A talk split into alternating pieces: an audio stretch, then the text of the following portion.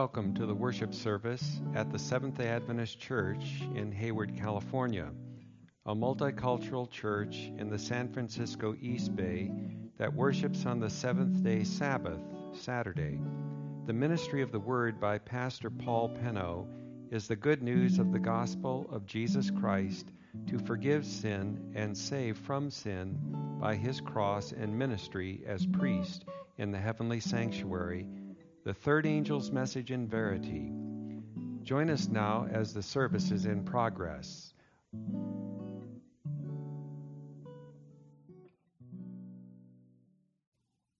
The Lord has a special message for you this morning. If you will give him an ear for the next 30 minutes, there have always been wonderful converted Christian people who have gone to their graves not having all of the hidden recesses of their hearts opened up to their understanding. An illustration would be John Wesley. I think that John Wesley in the 18th century was certainly used in a powerful way by God in reforming English Protestantism. Uh, he taught Christian perfection. He didn't rightly understand the truth of Jesus' cleansing ministry in the heavenly sanctuary, however, which is the way to Christian perfection.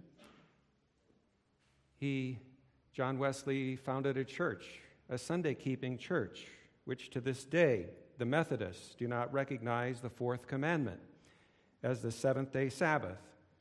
Certainly, this is an unknown sin to John Wesley. He went to his grave with that unknown sin. I think of Martin Luther, great reformer of the 16th century. He was used by God, wasn't he, to proclaim, to articulate, to write the wonderful truth uh, and restoration of God's love in justification by faith, the forgiveness of sins. He understood God's forgiveness in a legal sense uh, for the sinner, but he separated it, what should follow in terms of sanctification, because he felt that that could never be up to standard. Luther never connected healthful living uh, with the body as the temple of the living God. Never connected that with justification by faith. And so Martin Luther worked on his beer belly. He drank a lot of beer, and he also opposed the Sabbatarians, and he called them a bunch of fanatics, those who worshiped on the seventh day. So here you have a converted man with a hidden sin gone unrecognized to his grave. The point is that there are many such Christians who, in the times of their ignorance, God has winked at, He's laid to rest. They sleep until the resurrection. They were never a final demonstration of the gospel of Christ, which reconciles completely the alienated heart to Himself. However, they lived up to all of the light to which they understood, and God mercifully revealed to them, and He will be merciful to them. There are many such individuals who have had to endure persecution for righteousness' sake down through the centuries, and God has sustained them in the, that persecution. However, God knows that in the great controversy between Christ and Satan, the cross of Christ in the final times is going to be replayed a thousand times over again worldwide throughout this globe. Because Satan is going to seek to win a war by unleashing his terrorism upon the saints. And so Jesus is going to produce a people who will be who will stand and they will be unmoved by his grace in the face of Satan's terrorism. Amen. And the mark of the beast is just that issue which lies on our near horizon. I know that we are very lulled to sleep in our security by the thought that such a perse- persecution could never take place in what we consider to be, quote, Christian America, much less could this ever happen on a worldwide scale. That Christians could be persecuted for Sabbath keeping and not worshiping on Sunday, that seems inconceivable, doesn't it? However, The civil, civil liberties and the religious freedoms that we now take for granted, dear friends, could suddenly all disappear. You know what the two great principles are which our country is founded upon? Ellen White the, had the spirit of prophecy. She told us what the two great principles were of our country, and you know that our country, the United States of America, is the leading country of freedom in the world. And this leading country of freedom in the world is found, the reason it is great is because of these two principles upon which it is founded. And that is, according to Ellen White, Protestantism and a representative republic. Protestantism means the protesting nature of the churches against the paganizing of Christianity, which Romanism has done. And that protesting nature of the Protestant church is well nigh today non existent within the United States of America. It has almost capitulated completely to Romanism. Protestantism has joined hands with Rome in all of its teachings. And our representative republic, which is a government of the people and by the people and for the people, is fast becoming a monopolized grab for power by a wealthy, ruling oligarchy who do not listen to the people who are to be self governing according to our Constitution.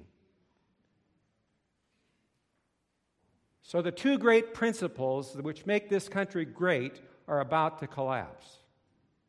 And liberty loving people today will oppress the consciences of their fellow men as a consequence of the collapse of these principles and revive the religious persecutions of the Dark Ages. Ellen White says this in the Review and Herald, December 18, 1888 national apostasy, and that means the collapse of Protestantism and the representative form of government. National apostasy will be followed by national ruin. She says that. Now, it's only, only the gospel of Jesus Christ and the cross of Christ can truly produce a converted people who will be able to pass the test of the mark of the beast issue. I firmly believe that Jesus has the only solution for us to face the crisis that lies on our horizon. God is going to produce through the gospel of Jesus Christ a people who will be genuine gold through and through, with no known as well as unknown sin. And if there should be any ounce of sin, it would be revealed in the day of trial. For example, was Peter a converted man going into the crucifixion? Was Peter a converted man going into the crucifixion? Well, we have the Bible answer to that, we should listen to the Bible and to Jesus' words. Look at Luke chapter 22, verses 31 through 34. The Lord previously had told Peter going into the crucifixion that he was an unconverted man. Here it is. And the Lord said, Simon, Simon, behold, Satan hath desired to have you that he may sift you as wheat. But I have prayed for thee, that thy faith fail not. And then he says, And when thou art what? Converted, strengthen thy brethren. He said unto him, Lord, I'm ready to go with thee. I'm ready for the crisis. Both, I'm ready to go both into the prison and to die for you. And Jesus said, I tell you, Peter, that the cock shall crow, not crow this day before that thou shalt thrice deny that thou knowest me. Now, listen carefully. There was something that was unknown to Peter which caused his collapse in the hour of crisis. Obviously, correct? Something he didn't know about himself. What was it? Surely we cannot come up to the mark of the beast issue and give up to our shame and to the dishonor of our Lord. Surely that cannot happen like Peter did in the hour of the crisis. Can that happen? You know, the heart of the issue was to later come more sharply into focus for Peter when, following Jesus' resurrection, Christ asked him three times Peter, lovest thou me? Lovest thou me? Lovest thou me? You see, before the cross, agape had not been perfected in Peter. Therefore, what was in Peter was self preservation and self centeredness. That was the ruling principle of his heart, and that is why he was an unconverted man going into the crisis. He had not let your, that he had not yet learned the principle, the core principle of the cross, which is self crucified with Christ. And there are uncounted numbers of Christians who are attracted to Jesus for selfish reasons. Yes, I've said it. There are uncounted numbers of people who are attracted to Jesus for self centered reasons. They don't want to die, they don't want to burn in hell forever. They prefer going to heaven and living in condominiums with an address on a golden street. It's all self centered reasons. But the one constant before they met Christ as well as after meeting Christ is that self for them is firmly in place. The worship of self is disguised as the worship of Christ. This is an unconscious sin. Are you seeing this?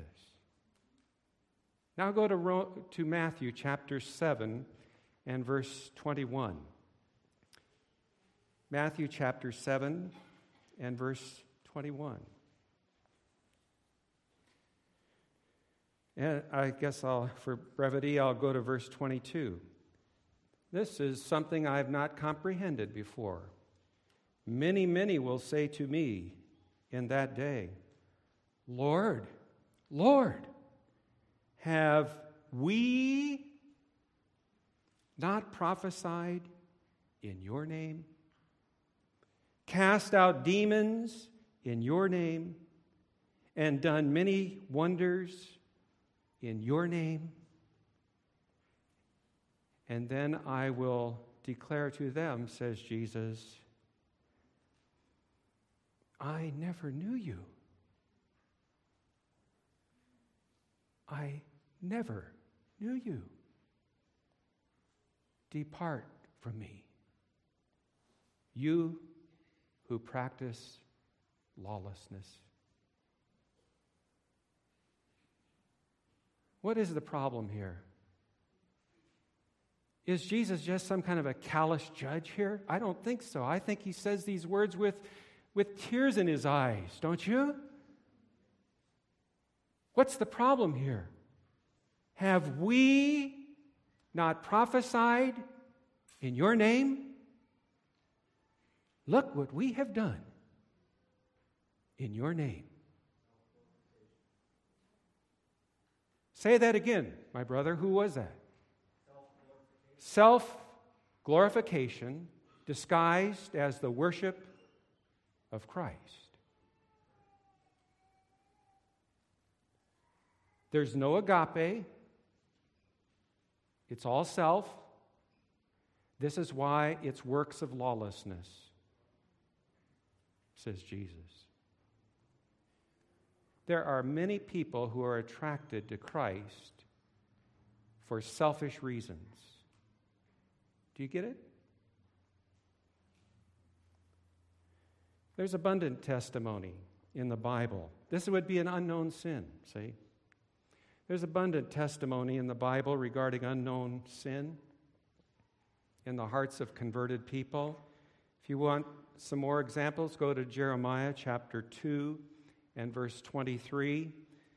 The priests, the leaders, and the people, they were not aware of their apostasy from God, and they were arguing with God. Thus, in Jeremiah 2, verse 23, they said, How, God, can you say, or how can you say, pardon me, this is God asking the question, how can you say, I am not defiled?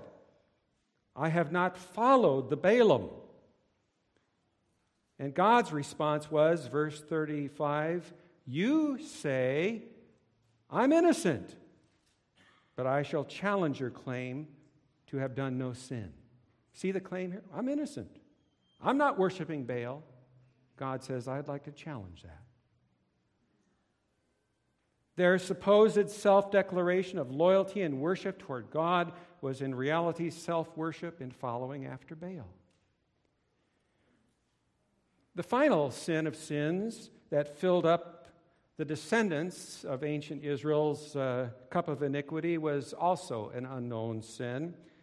For Jesus prayed for his murderers in Luke chapter 23, verse 34.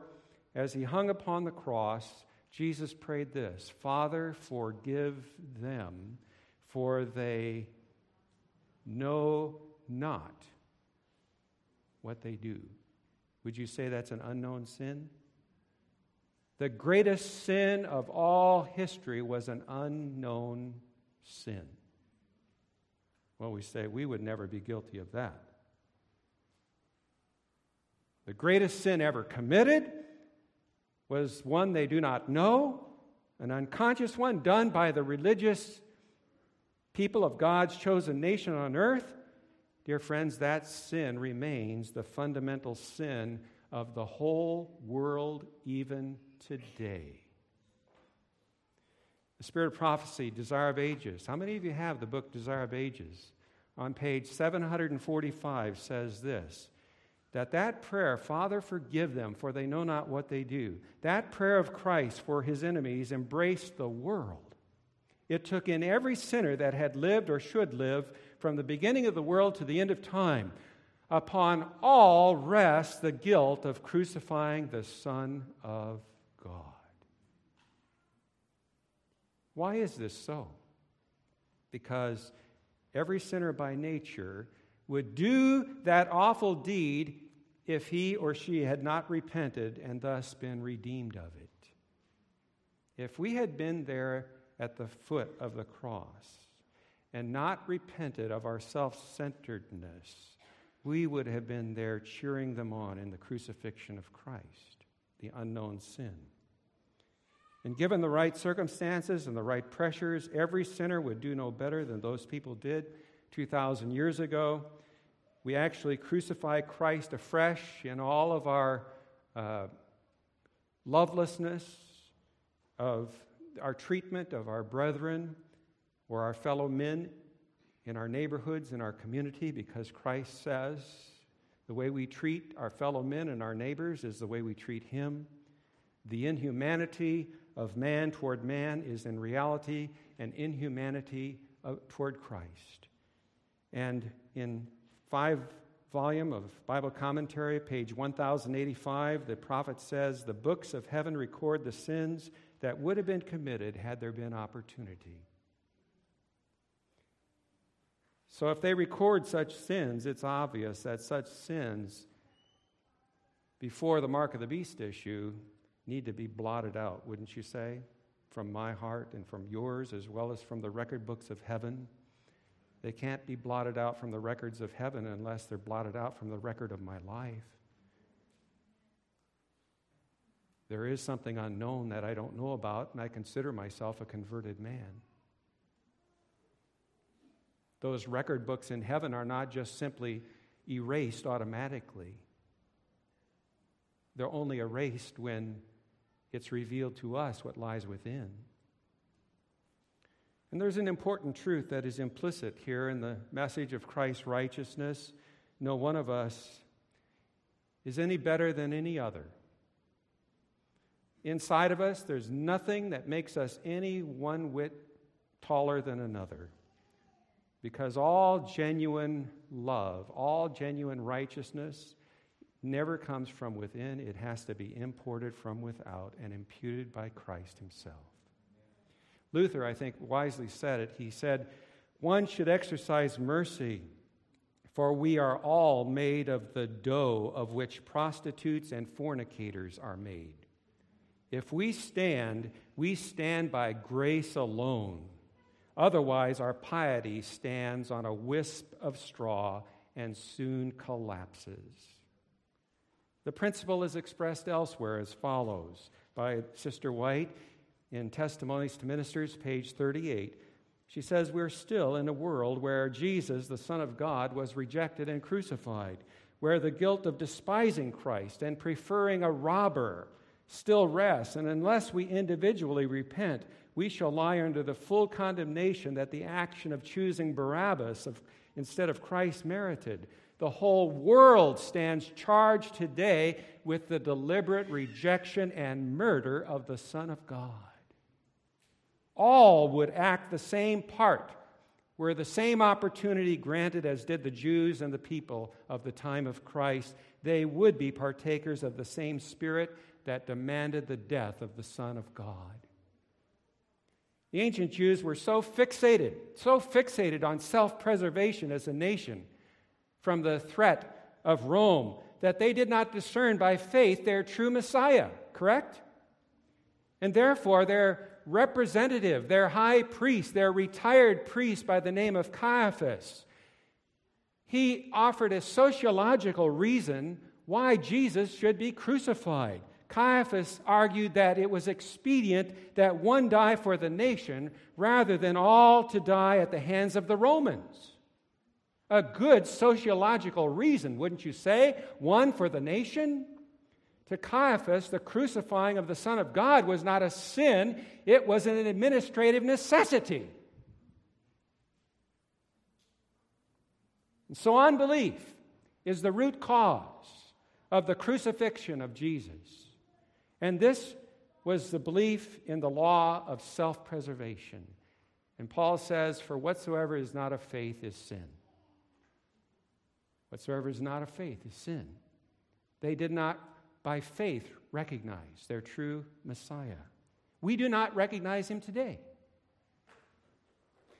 Another example of obvious unconscious sin is Hazael in 2 Kings chapter 8 and verse 12 and 13 in the Old Testament. Hazael, we're told that he was astonished when the prophet told him of his future course.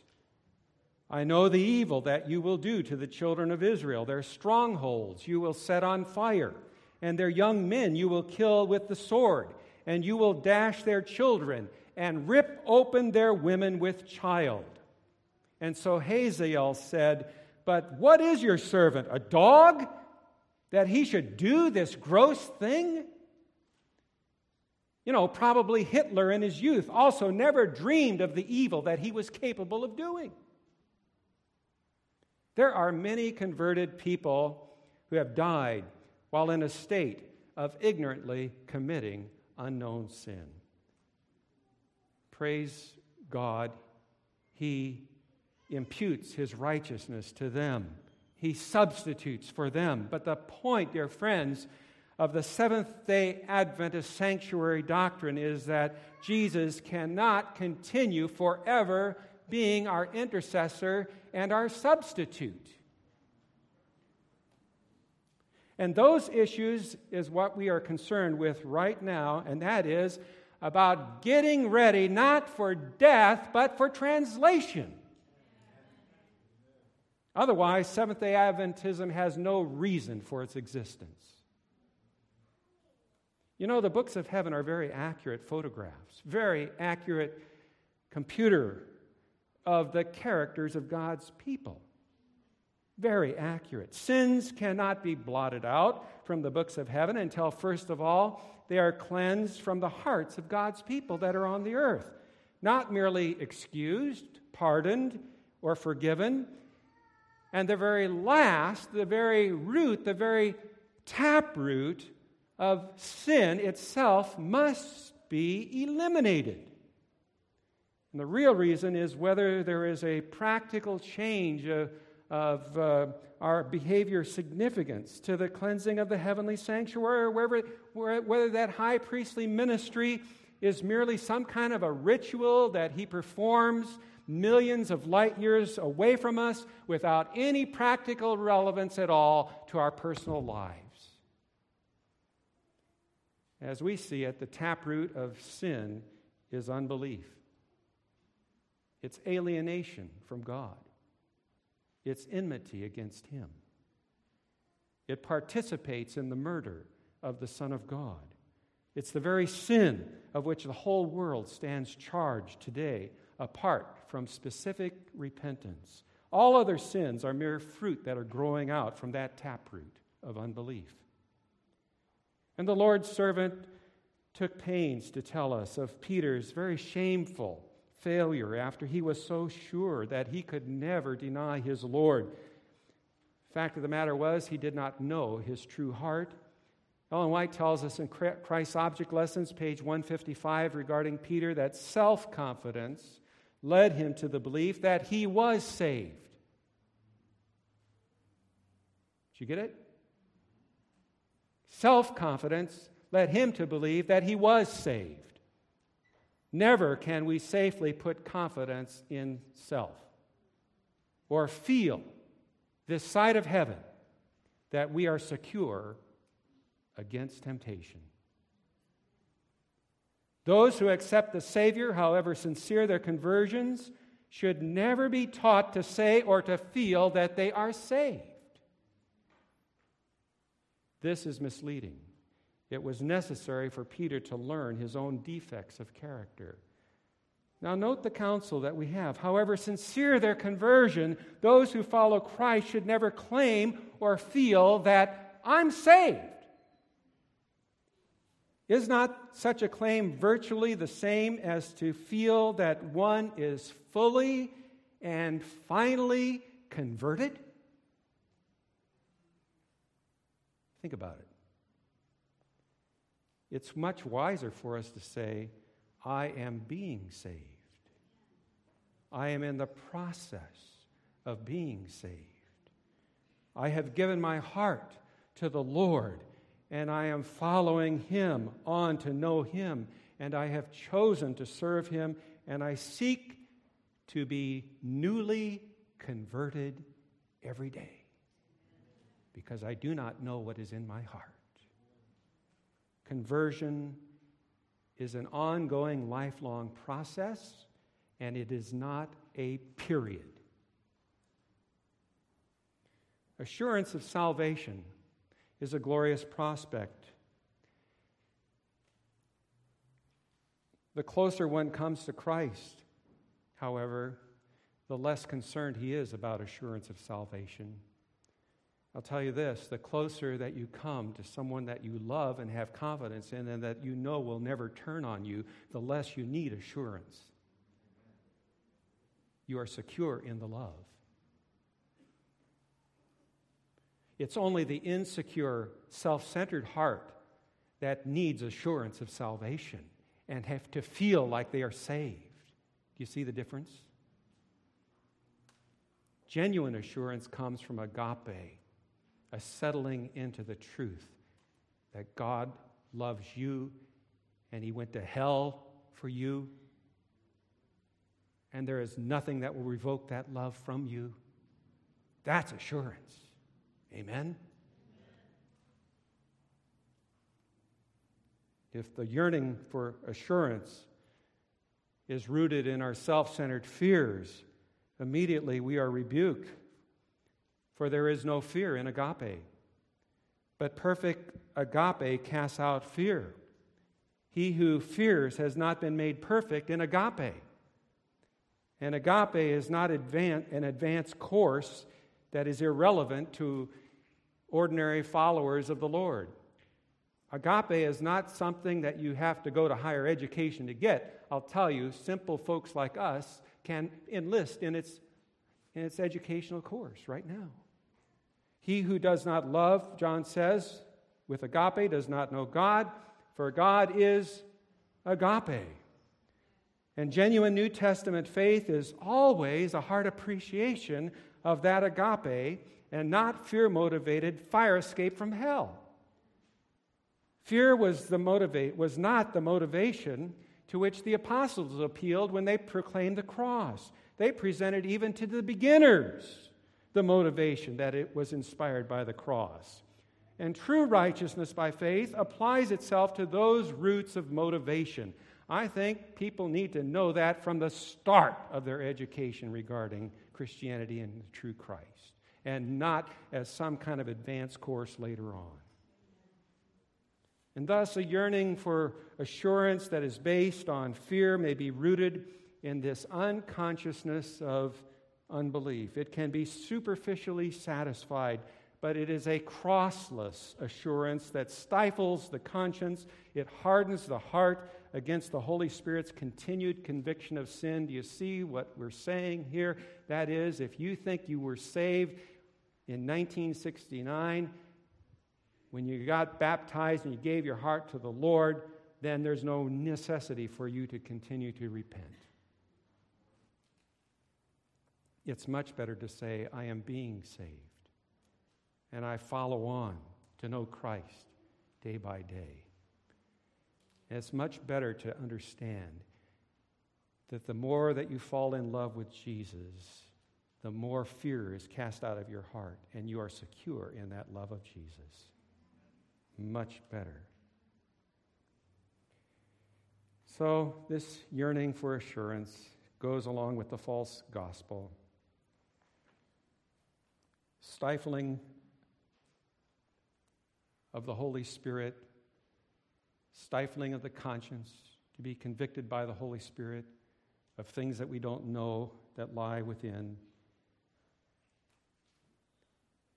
I'm rich and I'm increased with goods and I have need of nothing. I don't need to know any more. Don't need to know any more truth, much less anything that else, that kind of beast that lies within me, because I'm rich and I'm increased with goods and I have need of nothing. And then we have the terrible self deception and spiritual pride of Laodicea, don't we? The cleansing of the sanctuary cannot be complete until the last ounce of that egocentric, sinful fear is cleansed away. And this is because fear will automatically program the soul to succumb to the test of the mark of the beast. And spiritual pride will effectively mask the need. So, a clearer understanding and heart appreciation of what happened on the cross alone can cleanse away this deeply rooted fear it is possible that a truly converted person may have sins to be overcome that he or she has not yet realized. The fact has nothing to do with his or her assurance of salvation or even his standing with the Lord. If he should die living up to all of the light that he has, like a Luther or a Wesley, his eternal security is certain because of the continued imputation of Christ's righteousness but he that is dead is freed from sin. If you're in the grave, you're free from it. And you have the hope of the resurrection. But there will come a time when our high priest will cease his ministry. Can it go on forever? And the saints must be done with funerals. Correct? Meanwhile, the continued ministry of the Holy Spirit is true to Christ's word, and that is his work to convict of sin. And that's the work of the Holy Spirit. Jesus declares that the first work of the Holy Spirit is to discover or to expose to one's conscience an awareness of sin which he has previously not been aware of. Does this work of the Holy Spirit come to an end when one is first converted? Without this convicting ministry of the Holy Spirit, no one can possibly know what lies deep within his heart. And so the Holy Spirit has the ability to make unknown sin known to us. But at any moment that the converted person refuses this continued ministry, his conversion suddenly ends and he becomes a self centered Christian. Is that a discouraging doctrine? Not if we welcome the continued and the blessed ministry of the Holy Spirit, whose work is to convict of sin. Not if we are concerned about preparing for the Lord's return rather than merely preparing for a funeral. Some of Ellen White's frequent references to unknown sin in the hearts of converted people are as follows. She says, We know that there is no one, however earnest he may be, striving to do his best, who can say, I have no sin. He who would say this would be under a very dangerous deception. As the scripture says, if we say that we have no sin, we deceive ourselves, and the truth is not in us. Through affliction, God reveals to us the plague spots in our characters, that by His grace we may overcome our faults. Unknown chapters in regard to ourselves are open to us, and the test comes whether we will accept the reproof and the counsel of God. If we have defects of character of which we are not aware, the Lord gives us discipline that will bring those defects to our knowledge, that we may overcome them. In each new position, we meet a different class of temptations. Your circumstances have served to bring new defects in your character to your notice, but nothing is revealed but that which was in you. We begin to realize we are, that we are sinners and we need to fall on the rock to be broken, and we are brought close to the heart of Jesus. Folks, Here's an illustration. Give it to you from my own personal life. So last week, I got a, a phone call, not from around here, from a smooth talker. And the smooth talker says, I don't know you. I don't know your ministry. I'm a man of peace. But here's what's wrong with your ministry. And for the first 15 minutes, I listened. And by the end of the 15 minutes, my heart was in palpitation. I thought I was going to have an attack. And my mind was going through the whole list. I'm going to blast this guy. Bing, bing, bing, bada bong. And then these words came to my mind There's nothing within you that wasn't already there I'm just revealing it to you. And I said, Lord, may self be crucified with Christ. And so I listened for another 15 minutes. Same kind of harangue. And at the close, I said, Are you finished? Because there had been a pause. I said, Do you feel better now? And then I had a prayer a prayer about the cross of Christ and being crucified with Him. And I hung up. Friends, you'll never win an argument with the devil. You'll never win an argument with the accuser.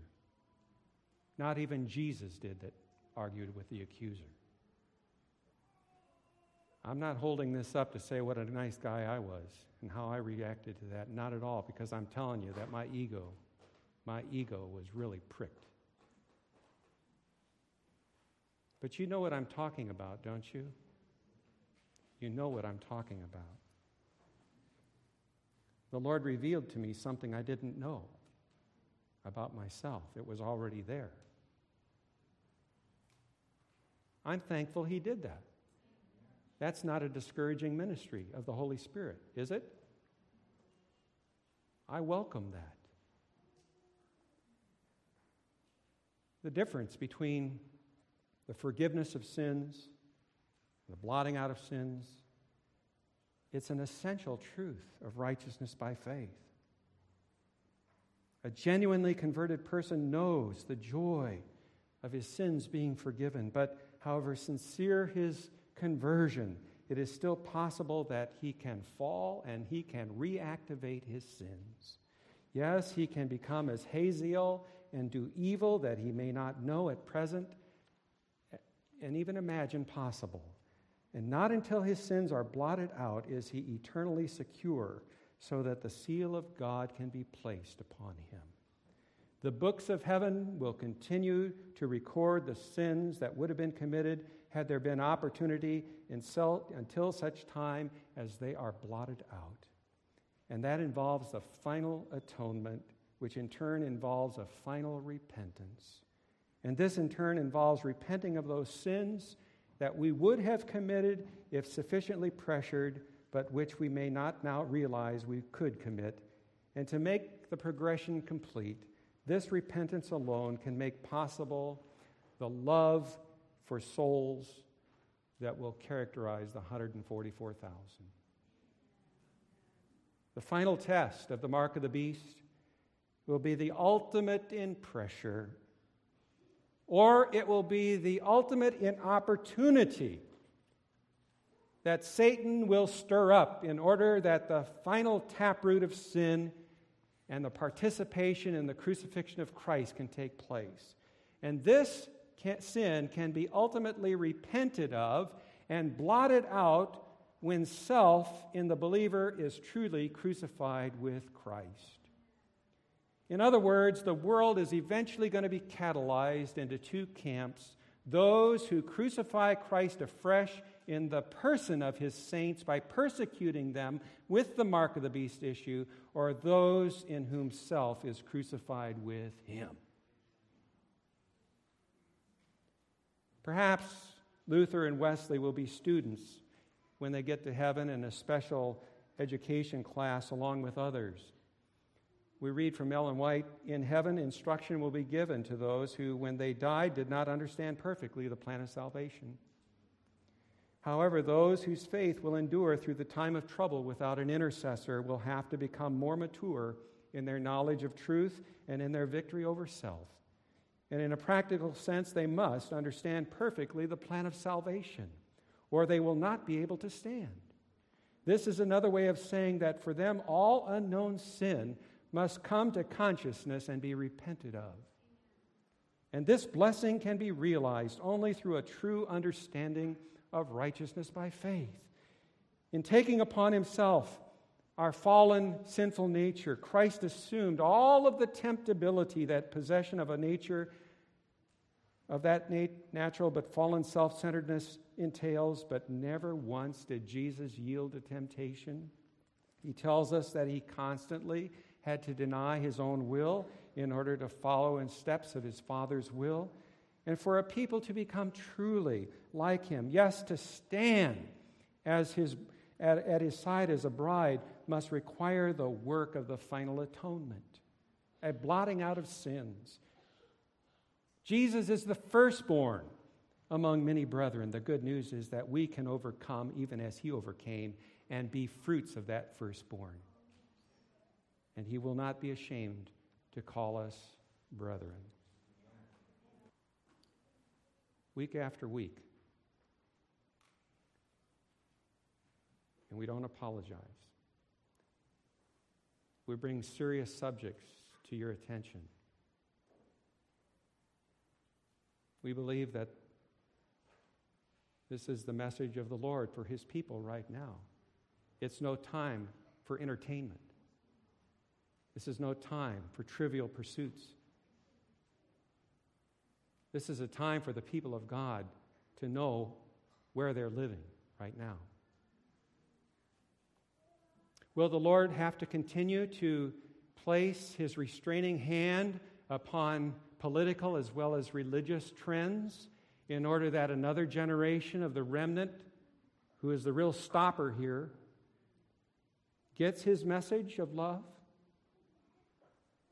Or will it be our generation? I'm serious. For the honor of Christ who went to hell for us. He needs our vote. He needs a people who will stand with him and not disgrace him, but honor him. He knows he doesn't have a people yet 144,000 upon which he can remove his protecting hand from this world and let Satan have his way at them Because that's the rules of the great controversy in order to demonstrate the power of the gospel, whether it works or not. I'm just being upfront with you. How long are we going to dilly dally around and say, oh, he just preaches like that every Sabbath, you know, and walk out of here without even thinking any more about it? Oh, that's just Pastor Pinto. I preach to you from deep, abiding convictions in my heart what I believe the Lord has given us as a people to help vindicate the character of God in the great controversy. And we are living in very, very serious times. And if you can't see it, pray for the Lord to give you discernment. These are extreme times. But the Lord might just have to put his hand on those extreme external situations in order to prolong this another century unless his people awaken. Because we're the stopper. It is the wicked servant who says in his heart, My Lord delayeth his coming. Now you think about that. If you say that the Lord is delaying his coming because he'll come when he wants to come, that's what the wicked servant says. It attributes the delay to the Lord when the delay is really their issue. They're the ones delaying his coming. Think about it. We're living in serious times.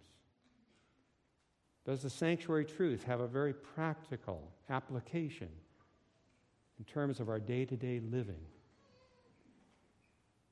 And a relentless pursuit for knowing all of the truth that He has to reveal to us. Because if, if there is a, any kind of hesitation or hindrance of the small truth, there will not be any opportunity for future truth, simply because the heart says, I don't want any more Holy Spirit here. You're not welcome. May the doors of God's people's hearts be open to his testimony, is my prayer. Amen.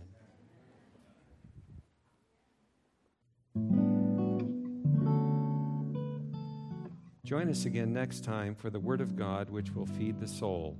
I am committed to bring you the fullness of the gospel as Jesus has revealed it to us in order to prepare a people for his soon coming.